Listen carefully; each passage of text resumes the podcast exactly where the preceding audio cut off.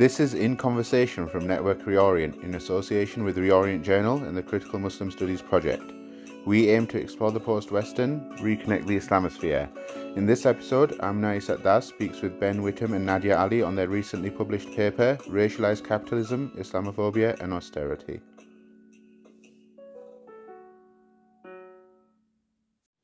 Hi, and welcome to the next episode of the Network Reorient podcast, part of the Critical Muslim Studies um, project. Today, I'm joined by uh, Ben Whitham and Nadia Ali. Um, who will be talking to us today about their paper Racial Capitalism, Islamophobia and Austerity. So I thought we could begin with some introductions. My name is Dr. Amina Easat-Daas. I specialise in the study of Islamophobia, particularly gendered Islamophobia and politics. Um, if you'd like to introduce yourselves, um, Nadia. Uh, I'm uh, hiya. Thank, uh, thanks for that, Amina. I'm a lecturer in international relations um, at the University of Sussex, and I, I guess my research specialism centre on um, the war on terror and the UK's prevent strategy and the governance of uh, British Muslim populations uh, through uh, through UK counterterrorism. I'm increasingly looking at issues of border politics and citizenship as well. Thank you, Ben. Uh, and I'm Ben Whitham. I'm a senior lecturer in international politics at De Montfort University, uh, where I'm also a member of the Centre for Urban Research on Austerity. Um, and my research uh, is focused on international relations, in particular, kind of uh, international security and insecurity, and, uh, and, how that's produced in various kind of national contexts um, through cultural politics, in particular. Super, thanks. So, um, Today, we're going to discuss your recently published paper, Racial Capitalism, Islamophobia and Austerity, which was funded by CURA, the Centre for Urban Research and Austerity, um, which is a research centre we're both part of at De Montfort University. And we'll link to the paper in the um, description of the podcast. But one of the really novel things that came out of your paper is you posit this intersection of Islamophobic racism with um, austerity. And you define it as austerity Islamophobia. So if you could just give us a bit of a background and really your rationale, what was the reasoning behind wanting to study this particular area of inquiry? So the we, we had um, collaborated previously on a on a project looking at media and political discourse uh, around British Muslims and kind of I guess what culminated in uh, in this kind of the construction of a so-called Muslim problem. You might remember the the Trevor Kavanagh uh, headline in the Sun um, and story in the Sun that was later altered, um, that, in, in, which he talked about a kind of Muslim problem. And this was the culmination of a, a long series of media and political strategies for demonizing British Muslims across a whole range of different uh, issue areas, I suppose. And what we were interested in as scholars coming from international relations, where there was work on Islamophobia, but it was largely focused on uh, the suspect communities thesis and on uh, the governance of risk uh, as a kind of um, set of theoretical ideas and uh, um, and really on broadly speaking the idea of security and securitization um, and and the kinds of the key one of the key themes uh, that cuts across all of the discipline of international relations if you like and what we felt in that article was that well the reason that we we wrote that article the research we did for that previous article which was called The Unbearable Anxiety of Being, um, was uh, that we could see that British Muslims were actually being demonized across a range of issues that exceeded that security framing.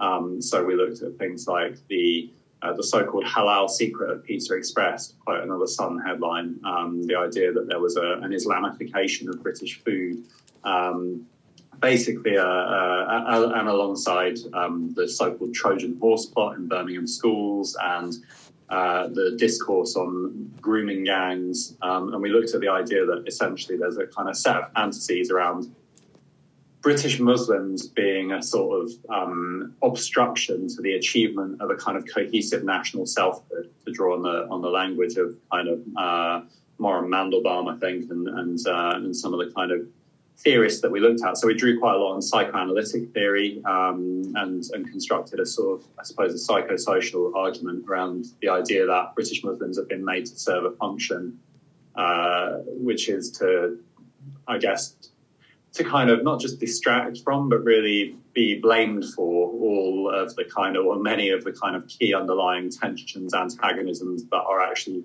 uh, just endemic in British society and culture. Um, and one of the things that we touched on in that article towards the end was uh, was the kind of economic um, discord and antagonism and, and, tension that have resulted from the global financial crisis, from uh, austerity, um, and that had then led to, uh, in the view of at least uh, of many people, to the Brexit referendum uh, going in the way that that did, um, or even taking place at all.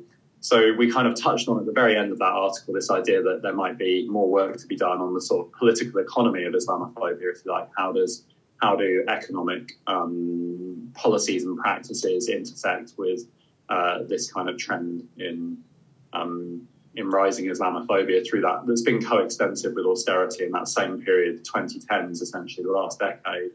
Um, we have these kind of twin trends of rising Islamophobia. There's lots of measures that will that will show you how it's risen over those years, um, including particular spikes uh, around the Brexit referendum, um, around the Manchester Arena bombing, uh, and so on but that basically that decade saw a, a huge kind of increase in uh, and perhaps normalization of Islamophobic racism, and it also saw all these uh, austerity cuts being made.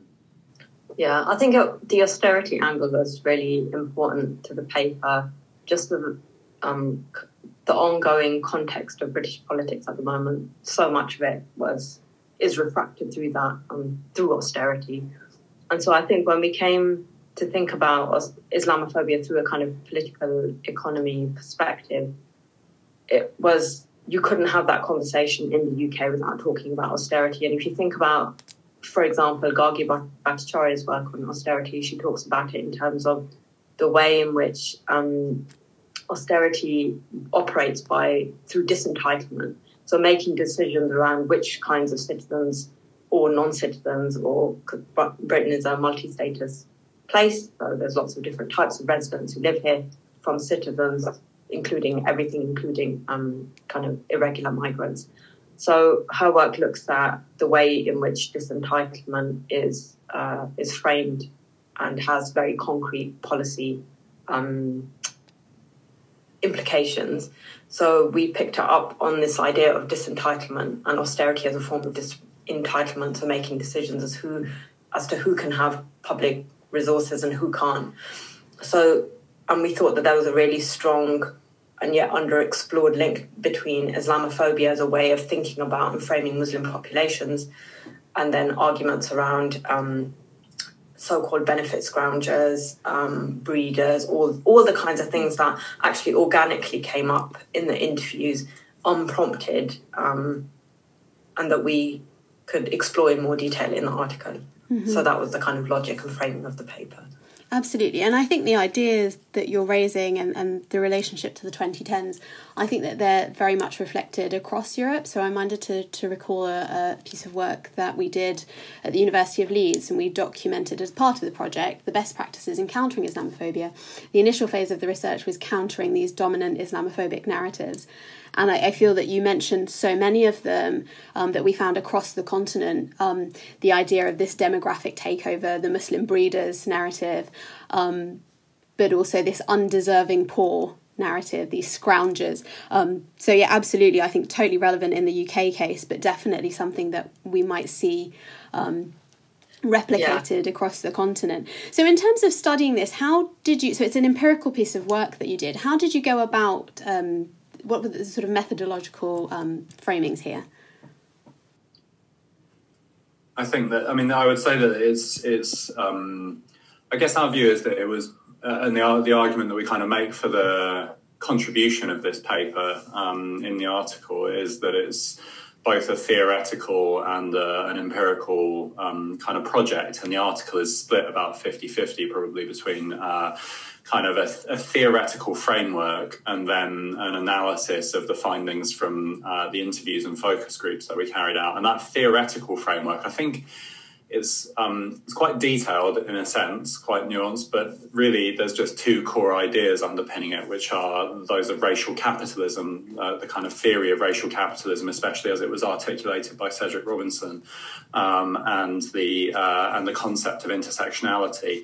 Um, that was obviously coined uh, just over 30 years ago now by Kimberlé Crenshaw. Um, so we we use those two kind of ideas and elaborate those two ideas in some detail uh, to try and connect them up to the the analysis that we then conduct of the lived experiences of British Muslims that we interviewed for the project. So, um, the, very broadly speaking, I guess the, the, the theory of racial capitalism um, at work in in the work of people like Oliver Cromwell Cox or Cedric Robinson is uh, is that capitalism has always intersected with racism, has always um, been constituted by racism. Uh, so, uh, for example, Robinson points out that you know uh, in in his probably his most famous work, Black Marxism is certainly his most famous early work from the early 1980s um, which is partly really a critique of Marxism uh, as a theory. One of his kind of key criticisms is that for Marxists, traditionally, slavery, for example, is considered a kind of pre capitalist, primitive accumulation style uh, strategy of accumulation.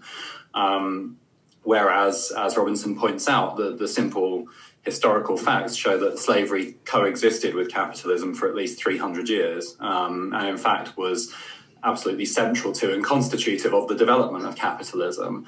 Um, and coloniality and post coloniality are, are, we, we might understand as equally um, generative of capitalism and, and in, uh, you know, absolutely enmeshed with it. So we kind of took that idea and then Crenshaw's idea that essentially race, class, gender, and other forms of structural oppression and, and inequality um, are mutually constitutive and kind of overlapping uh, of one another, um, and and try to apply that to understanding uh, the the yeah the lived experience of uh, British Muslims. And we then went on to carry out these uh, interviews and uh, and a focus group to um, to in order to produce this kind of analysis where we might be able to show highlight any of those connections between kind of race, gender class um, and the kind of broader political economy of austerity capitalism um, and Muslimness, if you like, to use the kind of terminology that's uh, that, that, we've used in the paper and that was uh, most recently used in the APPG uh, definition of Islamophobia.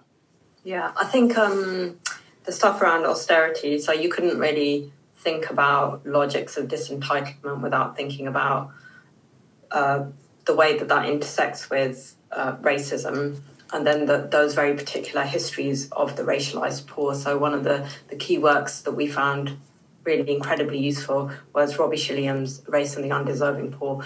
And so that I think led us towards looking at and engaging with in a more meaningful way the ways in which British kind of colonial and imperial histories are really important to questions of to contemporary questions of who gets what or who is entitled to what.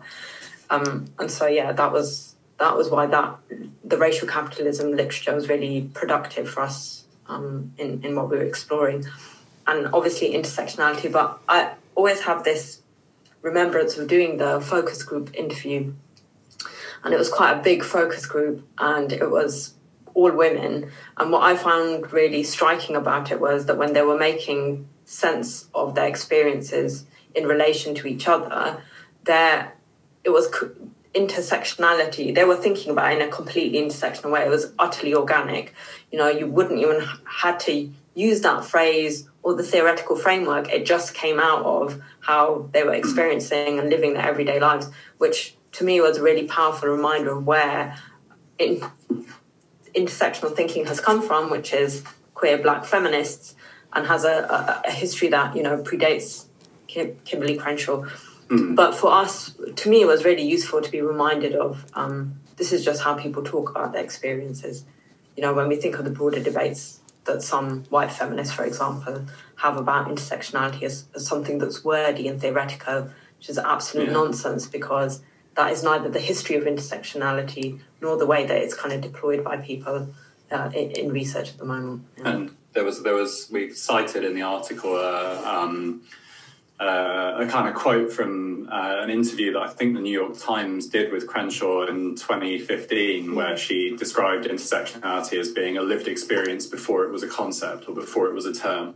Um, and and I think that's which speaks not only to the fact that obviously there are other black feminists, people like bell hooks, writing uh, about inter- the intersectionality precisely of race, class, and gender. Um, you know, a, a long, fairly long time before uh, Crenshaw was, and for that matter, you might go back to Sojourner Truth and, and, and so on, in a much longer history of um, of kind of black feminist thought. Um, but uh, but yeah, I think the reason methodologically then we approached the work in terms of carrying out interviews with people who had been exposed to what they felt was Islamophobic abuse or discrimination was because if you want to understand uh, intersecting structural inequalities, and we know through the theory, the, the kind of theorization of intersectionality, the conceptualization of intersectionality, which emerged as a concept and a theory from lived experience, as Crenshaw put it, um, that lived experience is, is going to be the best kind of access point for understanding uh, the dynamics of this. Um, and there's a tendency in the in the literature on Islamophobia, I think sometimes um, to focus more at the kind of the macro level, if you like, or at the kind of higher level, at how Islamophobic discourse is produced in media, how it's produced in politics, without really uh, getting to grips always with how it's received and how it shapes the lived experiences of, of the people who are affected by it. I agree. I think that that's something I encounter within my own work um, with Muslim women who participate in politics. That and that quote by Crenshaw also came to my mind as you were as you were discussing this. That that it's something that happens before it that before it was theorized. Right, intersectionality is something that's happening, and I think absolutely then it's borne out in the the kind of lived experiences, and also then it, that it makes sense in the empirical approaches that one might take in in studying gendered Muslimness. And and the, you were talking about the sort of the macro analysis within Islamophobia studies, I think even on the, the sort of political discourse level and legislation, a lot of that happens without any consideration of the the lived experiences. Muslim women's voices aren't present in the, the, the debates around their visible presence in society. I'm thinking of Switzerland, who's just enacted the, the niqab ban where where were the Muslim women in this? How many how many Muslim women even wore niqab? Was it even a relevant point? I know in Belgium when they implemented their niqab ban, there were sort of estimates of around thirty women in the whole of the I country. Think it's similar in Switzerland, though, isn't it? Exactly. But I think this goes back to some of the claims that we made in the um, unbearable anxiety of being paper, which is that these kind of fan- fantasies and anxieties and that legislative responses to them are not grounded in re- realities. They're grounded in in precisely those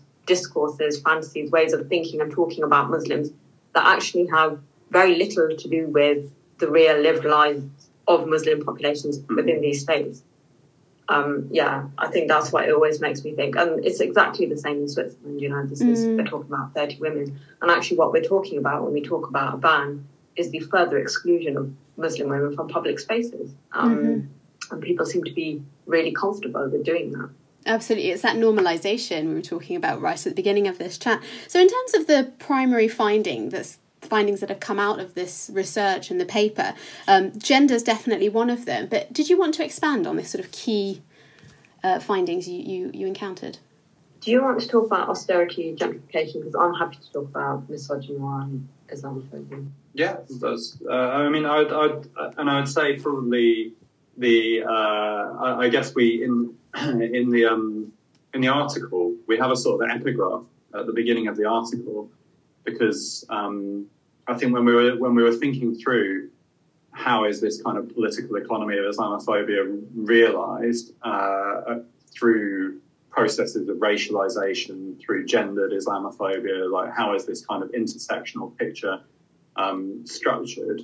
Uh, we we found these kind of quotes that we put we placed in the epigraph of the article really helpful for thinking about, um, I guess, the broad kind of network of or webs of significance to use Geertz's language that we've kind of cited in there um, of Islamophobia in Britain today. Um, so the, the, we have four quotes in the epigraph. The first one from a research participant in May 2018, uh, who said to us uh, in an interview that a guy called my wife a letterbox because she wears the niqab. And then we have a quote from, at the time, uh, he was just the former foreign secretary um, and former mayor of London, although he's now obviously our prime minister, Boris Johnson, uh, saying in a Telegraph article in August, a few months after our interview, uh, it's absolutely ridiculous that people should choose to go around looking like letterboxes. If a constituency came to my MP's surgery with her face obscured, I should feel fully entitled to ask her to remove it.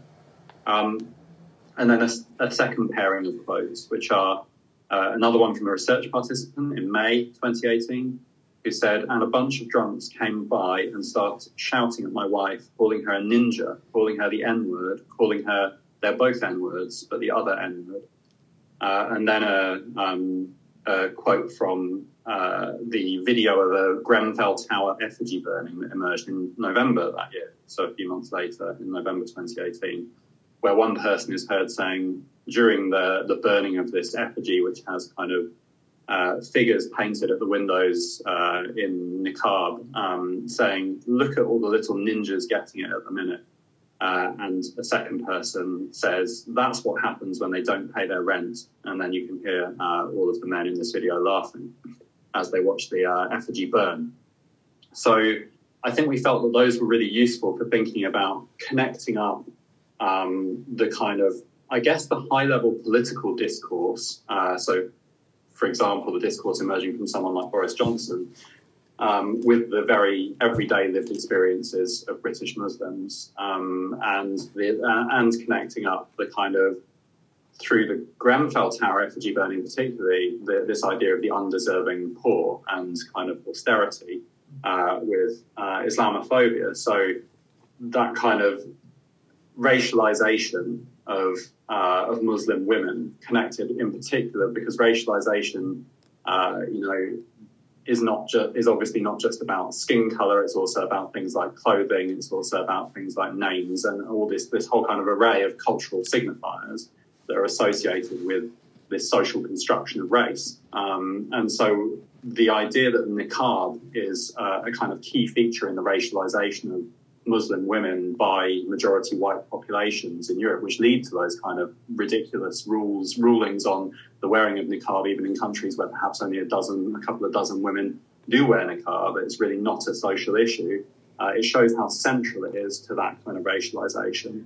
So when these Grenfell effigy burners are celebrating burning images of uh, of um, women in the niqab or young women or girls in niqab. Um, and i i expect Nadia will come back to that when she talks about the kind of uh, Islamophobic, misogynoir, and, and, so on. But um, I think the, the issue here is that, and when they, the, the response from one of the other people in the video is that's what happens when they don't pay their rent, is that there's this kind of incoherent general narrative uh, underpinning the kind of Islamophobic racism in connection with austerity, which is essentially that there are these populations of Muslims who are at once threatening, um, as we outlined in our previous paper, at once conspiratorial and some sort of fifth column, um, and on the other hand, uh, are sort of, um, or, or as part of that, are somehow kind of uh, leeching from the welfare system of the state um, and uh, and don't have or shouldn't have a right to uh, to live in uh, in this society um, and that they are seen as somehow you know the the don't pay their rent comment seems to be kind of apropos of nothing. There's there's no uh, there's no basis for, for for this statement. It's just there's a logic that underpins that, which is uh, these people who this racialized minority essentially um, are undeserving of, uh, of, of a kind of economic life in the UK. So yeah, in terms of the broader findings, that was just the, the, those kind of kind of key quotes from the from the epigraph, which I think really do help to frame the findings that we present in the um, in the article, but in terms of the uh, the findings on um, more broadly on sort of austerity, I guess I'll just mention uh, perhaps one or two things, which were we talked about. Um, the everyday. So there's been in, in, the study of political economy in this same period, this last decade, so the 2010s, there, has been a, a, a you know, we talk a lot about turns in, uh, I mean, international relations particularly is is riven with turns, alleged turns. But uh, you know, so there's you know like the the practice turn, the you know whatever. We we have a kind of endless sequence of turns, and in IPE uh, the study of international political economy, the 2010 saw uh, a big turn, um, which was called the everyday turn, and that coincided with austerity, with that period of austerity, uh, and that's not a, an accident. I think that the the everyday turn in IPE was um, spoke to the fact that the experience of austerity uh, was something that a was very targeted, and so uh, was really certain populations who were going to experience austerity, and we've seen lots of evidence of this. Um, so, for example, the uh, Women's Budget Group and Runnymede Trust report a few years ago on intersecting inequalities, which showed how uh, BAME women had, uh, in particular, um, and people with disabilities in particular, had suffered from austerity more than uh, white and uh, middle class and, and so on people. So we know that it's had a very different, it, it had a very uneven and differential sort of set of effects.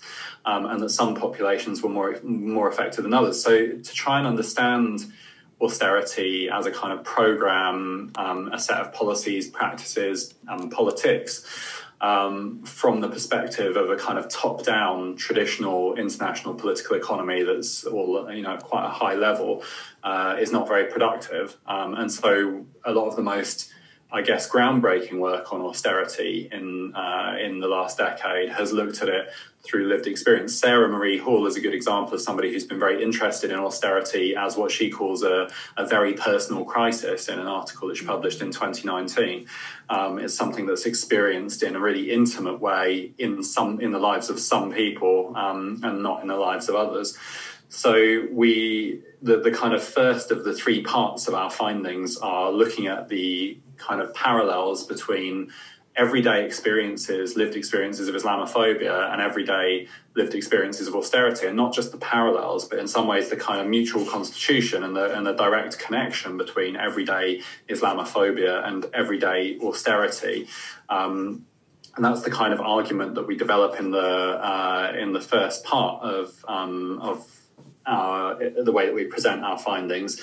Um, is that the kind of I think the way we say it is that the political economic transformation of the UK under the sign of austerity demands that people find new ways to navigate, explain, and understand their everyday experiences of political economy. Islamophobia is realised, like all racisms, at the level of both structural or systemic forms of discrimination and targeting and the direct racist words and acts of individuals and groups, with the latter enabled by the former and in austerity Britain, structural racism has been central to the contextualizing of the white majority's lived experiences of a radically changed political economy. In other words, everyday Islamophobia is constitutive of everyday austerity. So the argument that we're trying to make here is not that Islamophobia in the austerity period has been a kind of epiphenomenon or effect of, uh, of austerity policies, but rather that austerity has been kind of constituted through uh, Islamophobia to the extent that the white majority, uh, to some degree, is socialized into a belief that Muslims are part of the economic problem, um, and uh, and that that's that justification itself is how austerity is is made partly. So it's not a simple causal relationship. Um, as is sometimes mooted around kind of uh, forms of racism uh, versus class problems and uh, and capitalist economics. Um, it's not the case that it's uh, something that's kind of residual or follows after um, austerity capitalism, but rather it's central to its constitution. Um, so, and we the the way that we explore that in the findings is through um, you know in the article we, we use lots of quotes from our interviewees and focus group members talking about their very everyday experiences um, and uh, and the kinds of environments that they experience everyday Islamophobia in, whether it's from I mean public transport features frequently. I think it's featured frequently in pretty much every study of Islamophobia looking at lived experiences. Um, um, particularly in urban uh, environments, people on trains, people on buses. um, being very directly kind of abused. But there's also, um, you know, some of our participants talked about the political. So Boris Johnson was raised, for example, during the focus group um, as, a, as an example of what one of the focus group participants referred to as a, a form of trickle down uh, racist Islamophobia. Um, His name came up a lot mm-hmm. in the interviews repeatedly and in lots of different ways. It was quite surprised. striking, actually. I'm not yeah. surprised. I guess at the time he was was commentating, and his column was shortly after, was it, or just it was around that time you were conducting the interviews? I think. I think yeah, it was. It was in August, August 2018. So we were in the in the middle of the project, and we had just interviewed uh, a, a, few people. As I said, when in relation to the kind of quotes in the epigraph, we had a participant talk about that term being used, letterbox, in relation to uh, his niqabi wife um, a few, about three months, four months before Boris Johnson used it. And this is what I mean again about we're not saying here that Boris Johnson, for example, sets in motion a discourse on uh, on um, you know a racist Islamophobic discourse using this term letterboxes, but rather that he's drawing on something that he understands he's drawing on, which is a pre-existing discourse mm-hmm. about that, that is about racializing Muslim women through the clothing that they wear, and exactly, yeah. yeah. amplifying it and normalizing it, um, and kind of uh, and showing and the, the, normalization in that case was was pretty thoroughgoing because there was a, a violent reaction in a mm-hmm. sense socially. There was initially he had reporters camped out on his lawn for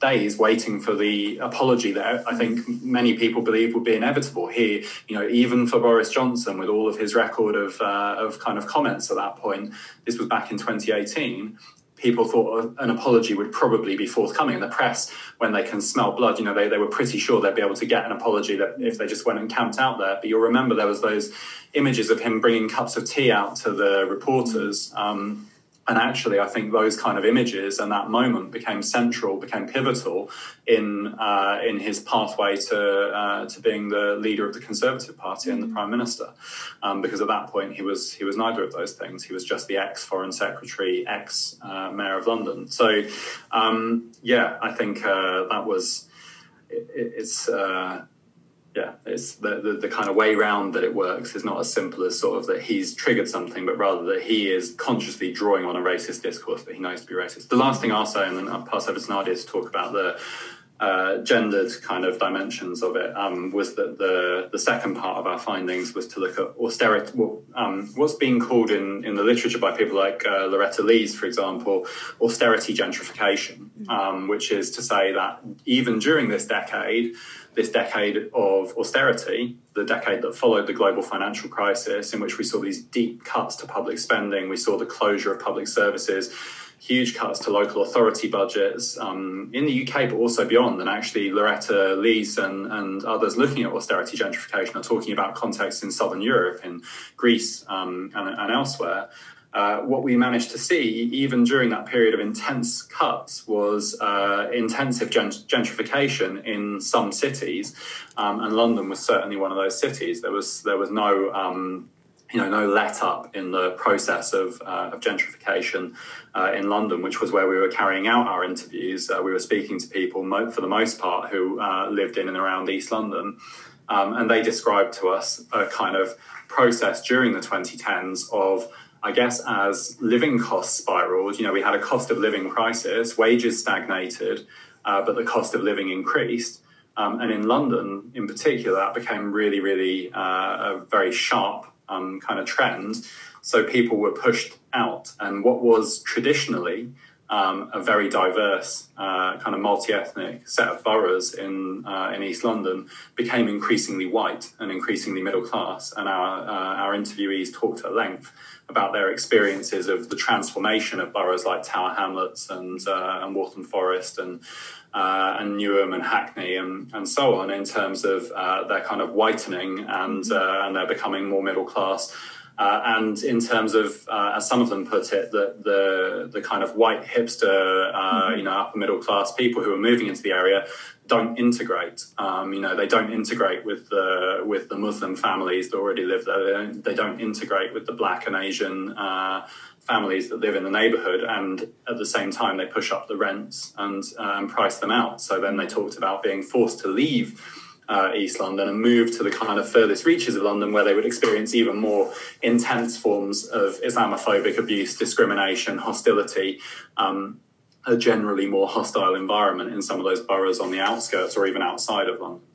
Mm. Um, so yeah, those were the, the kind of the first two, and then the third section of findings is on. Um, yeah, I, I just want to pick up on um, one of the interviews we did where gentrification came up, and one of the interviewees, the way she put it, it was really. I remember uh, it was really striking to me that I thought about it a lot afterwards, and she talked about it in terms of. Um, gentrification like saturdays in dalston there's just a different vibe you know you've got these the same type of white person in dalston walking around in their flocks yes we have this influx of white people and they come in because these areas are so diverse and it's appealing to them in that sense. But yet when they get here what are they actually doing? Any mixing or are they just sliding past each other? And that thing of sliding past each other was really interesting to me because um, that's just a thing that you can feel that you've done or that has been done to you like that and you could see you know so these interviews took place in east london so you know i went there i walked around i was in the area i was talking to people and you could feel what was being said was embodied it was being lived out you know out on the streets of east london and i thought that that was really interesting and also quite depressing mm-hmm. because mm-hmm at one point, one of the interviews described the Curve Garden in Dalston, where you know she would go and hang out with her mates, but she couldn't do that anymore because she felt like it wasn't really a space for them anymore. And so that whitening happens at lots of different levels, not just the materiality of being priced out, but also feeling like places that were yours are no longer yours because they're inhabited by a different kind of person doing different kinds of practices. Mm. Um, okay, so I'll, i guess I'll talk about um, gender um, I don't know how that happened, but yeah. Okay, so um, a lot of the things that we kind of covered in the paper were to do with um, the kind of colonial tro- tropes of breeding. And I think I want to just underline here the extent to which we engaged with the way that Islamophobic abuse itself is differential. It is experienced differentially among different Muslim populations because Muslim populations themselves are heterogeneous. And I think it's really important to note that we drew heavily on the work of radical black thinkers. And so we felt it was really important in the paper then to pay attention to and to honor basically that dimension of um, of Islamophobic violence because I, I have a general kind of issue with the literature on Islamophobia and that it doesn't attend to um, to the way in which Islamophobia is often coextensive with and feeds off pre-existing long-standing forms of racism like anti-black racism mm-hmm. and this was i think what was really striking to me was how when different women spoke about often when they were in like if they were south asian and their partner was black and they talked about the experiences of their children who might look um, you know one child looks more like mom one child looks more like dad the way they experience racism is differentiated in that family and the fact that this family unit, and there was many of them, had to navigate and manage different racial experiences mm-hmm. in the same household. And that this was something I had not considered prior to, um, you know, my ignorance and naivety prior to doing the interviews. And so we wanted to really put the focus on that as well in, in the paper. So I guess the kind of things that came out that we thought were important to, to discuss was this idea of misogynoir, so the way in which colonial racism still feed into and are really constitutive of how Islamophobia is experienced at the moment. So one of the things, you know, obviously this is a trope you're familiar with as well, but it's the idea of breeding. And breeding was really important because it's the bridge between talking about Islamophobia and then austerity mm-hmm. as a form of kind of racial and gender disentitlement. So, you know, these people, they're here. They shouldn't even be here in the first place. You know, they're not white, they're, they're immigrants and all this kind of stuff. And then they have too many children. Uh, they take too many welfare benefits. They live, they take our social housing. And these are tropes that I grew up hearing and I'm very familiar with. Um, but you could see that through this kind of war on terror, uh, Islamophobic context, they're refracted in a slightly different way. Mm. So, one of the key things that we found that was particularly disturbing and requires much more attention is the fact that Muslim women experienced Islamophobia when they were with their children, and they would often describe their children as an aggravating factor. So the presence of children would somehow incite people uh, in in different ways, and I think. So this week I've been thinking a lot about um, Shamima Begum mm-hmm. and her, um, you know, three children, like all British citizens who who died um, while she was in in in the in the camp in Syria and I think that there's some there's a connection here that we need to think about more mm-hmm. systematically, which is the ways in which Muslim children and Muslim childhood is kind of taken, stolen, undermined. Mm-hmm. I don't know how you know how we can think about this. I'm sure there's a lot of interesting ways of thinking about it, but this is something that requires more work. Although we, we kind of touched on it in the paper, so that was one key thing around breeding. Um, and the other was then you know, whether you're a, a black Muslim or a South Asian Muslim, your experience of Islamophobia is really dependent on that. And, you know, the specific kind of words that people are going to use to describe you and to insult you, um, whether you use the N word or the P word. And these were really important distinctions, again, that I hadn't considered prior to doing the interviews, but obviously were really central to the way that people experienced and remembered and were traumatized by, you know, whatever incidents they had um, they had experienced. And so when we map that onto pre-existing inequalities in the UK around um, around issues of race and gender, and then particularly the really poor outcomes for many black populations in the UK, you can see that austerity really, no, sorry, Islamophobia really compounds and intensifies those um, those trends. And so to be a racialized poor black woman with children is really uh, I don't want to say it's the worst place to be, but it's an incredibly mm-hmm. challenging set of things to navigate. Mm-hmm. So we really wanted to pay attention to that and to make space for that in the paper because, yeah, like I said, I don't think that we do focus, the literature on Islamophobia does not, to my mind anyway, always engage with gender meaningfully enough mm-hmm. and it mm-hmm. certainly doesn't engage often with these different types or forms of racialization enough mm-hmm. so yeah anti-black racism was a kind of um, was a key thing that we wanted to we wanted to center in the paper and yeah i guess i just want to kind of conclude by saying that people who are having these experiences have very sophisticated understandings of what's happening to them what's happening to their families what's happening to their children their partners and these are things they talk about all the time. It's just a part of their everyday life. And so, thinking into the future, if we think about the kind of cognitive disconnect between different parts of the population, so if you can live your life and it's the austerity doesn't affect you and you don't understand what it means to rely on public services or what it means to do the school run, you know, with your kids while you're wearing um, while you're wearing a niqab then you don't understand, you don't know. Mm. And yet there's a whole set of people living with these things, talking about them, thinking about them intimately, and they are being erased. They're not adequately listened to or paid attention to. So for us, part of the the ethics of doing this research was, you know, because we, we talked about it a lot. What does it mean for us as researchers in this privileged position to be interviewing people about their trauma and then using that trauma to do our research and submit mm-hmm. our papers to the ref? And mm-hmm. to me, there was so many moments where I was just like, is what I'm doing okay? It doesn't feel okay sometimes. Mm-hmm. So I hope that one of the things we've been able to do then is um, give voice to mm-hmm. things that are routinely erased, taken out. Hmm. Um, and yeah, so for me, the experiences of Black Muslim women in particular has been something that I think we all need to pay attention to, to in more detail. Mm-hmm. Yeah.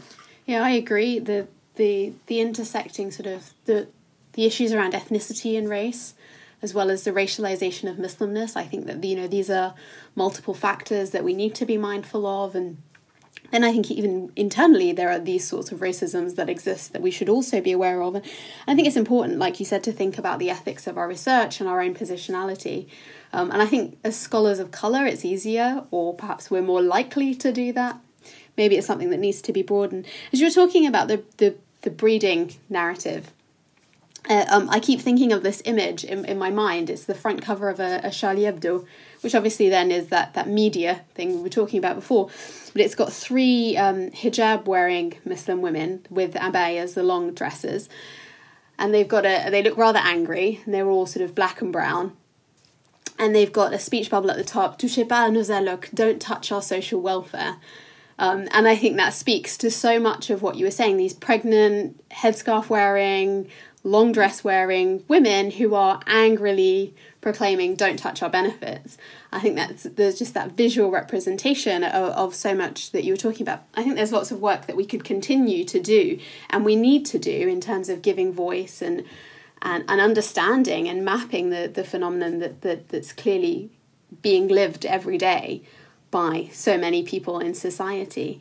Um, i don't know if you wanted to add anything on that I, I guess on, on the, on, I would only add that that this kind of trope around breeding, which came up, um, and in some ways is is the I think the reason we found it so important in terms of what our respondents said was that thinking through what we were trying to, the, the, aims of the project, which was to access this mutual constitutional connection, at least between the political economy of austerity that emerged in the 2010s and the rising Islamophobia in the 2010s, was that the, this kind of seemed to get at the very crux of that kind of connection.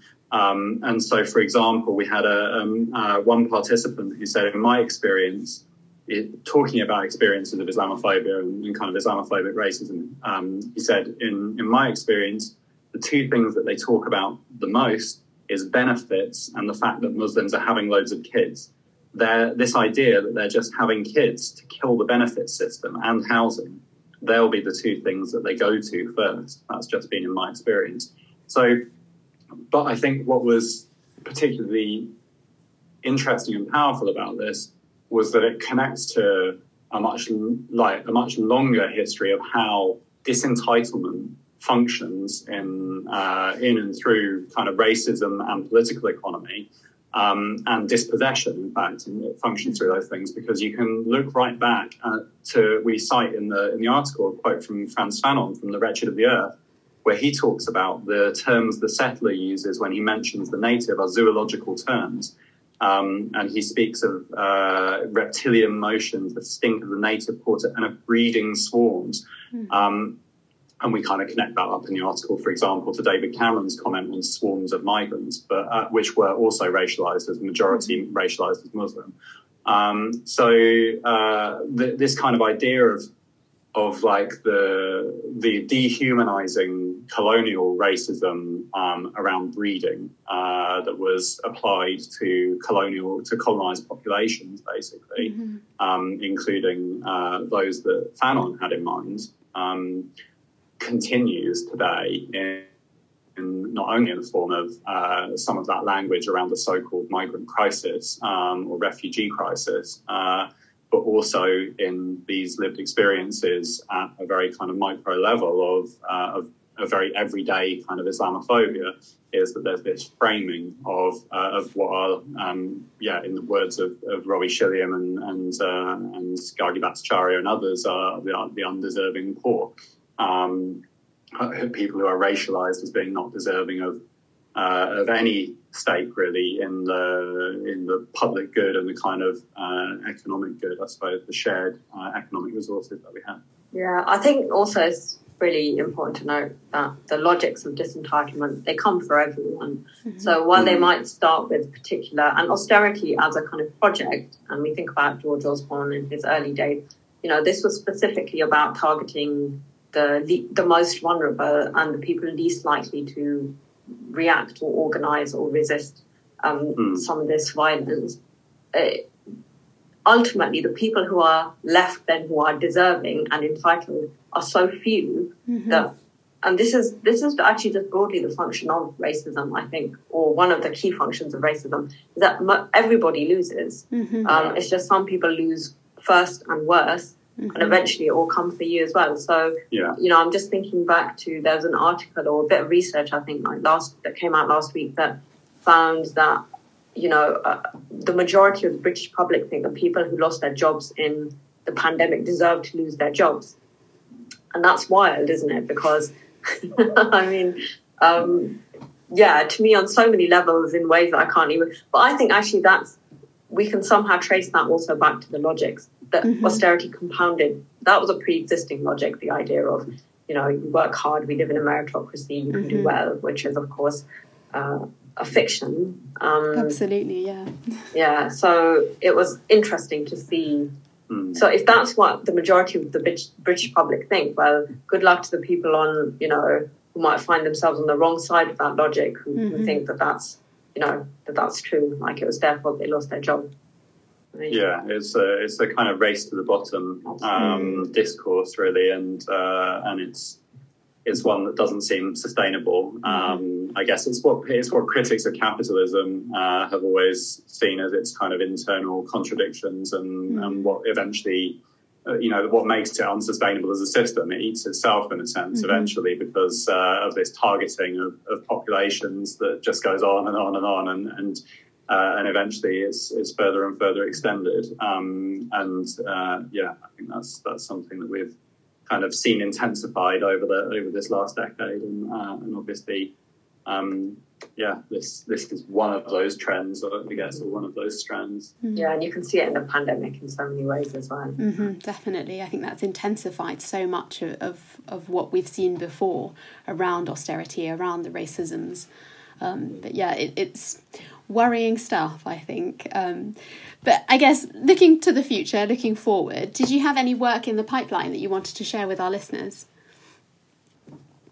Uh, well, I am working incredibly slowly on my book project, so, which um, kind of draws on my PhD research on Prevent, but looks more broadly at the idea of racial bordering and the way in which um, Prevent can be thought of as something that happens that happened simultaneously alongside the development of the hostile environment and in fact made the hostile environment possible in these different ways through those precise logics of disentitlement around the racialized poor that we that we've been kind of talking about.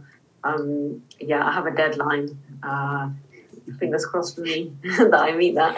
Good luck with that one. That sounds great. We look forward to reading it. And Ben? Um, yeah, there's, I guess the two things I would mention. One is um, something that I've already uh, well, there's something I've already written, which is uh, forthcoming in a in an edited volume that should be out um, should be out later this year. Let's hope uh, um, on COVID nineteen and kind of uh, political and media discourse um, around COVID nineteen, and in particular, uh, what I'm looking at in in that paper is kind of the um, I guess two discursive sort of uh, devices, which are the keep calm and carry on, and uh, and we're all in this together, um, which were both key themes of austerity. So that those those two phrases were uttered by uh, cabinet ministers in the immediate aftermath of the global financial crisis, and in particular by kind of George Osborne, David Cameron um, in the early years of the uh, the coalition government uh, that, that came to power following the crisis. So there were key themes of, uh, of kind of austerity, but they've both been revived in relation to the pandemic. Those two phrases have been used again and again, both again by politicians, but also by businesses and, and uh, you know, in kind of popular culture um, in all sorts of contexts. And, I, and I'm, what I'm interested in in that book chapter is looking at how these two ideas, which invoke um, a, a, wartime mentality, among other things, and uh, a so-called kind of wartime spirit, are about um, reproducing a form of white nationhood uh, and kind of reinforcing an idea of, uh, of a sort of exclusive uh, white nation wherein the lives that have been lost to COVID 19 and in particular the disproportionate targeting of COVID 19 effects on people who are racialized as minorities, people with disabilities.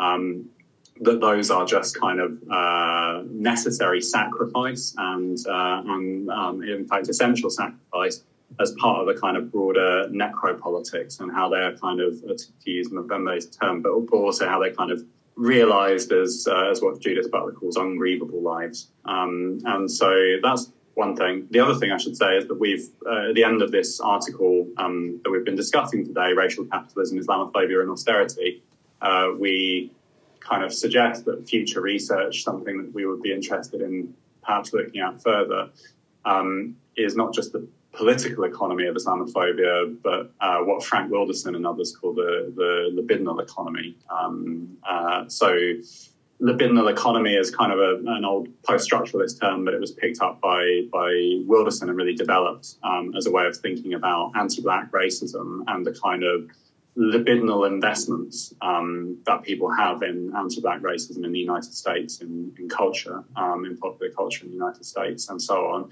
And it's an idea that's been developed um, significantly since then. But we were thinking it would be a useful way, perhaps, of connecting the themes of the this the two articles we've mentioned, the one from 2018 on the unbearable anxiety of being, and then this one from uh, from 2020 uh, on racial capitalism and Islamophobia and austerity uh, so trying to explore kind of yeah, what are the um, the sorts of I guess the forms of desire, fantasy, and enjoyment that um, that are constitutive of these uh, Islamophobic, racist narratives that we've seen proliferate in, in recent years. That sounds interesting. We look forward to it. But thank you ever so much for joining us today. It's been a real pleasure. Um, and as I said, we'll link to this article um, in the podcast description so that you can all read it. But thank you once again. Thanks for having us, Mina. Thanks.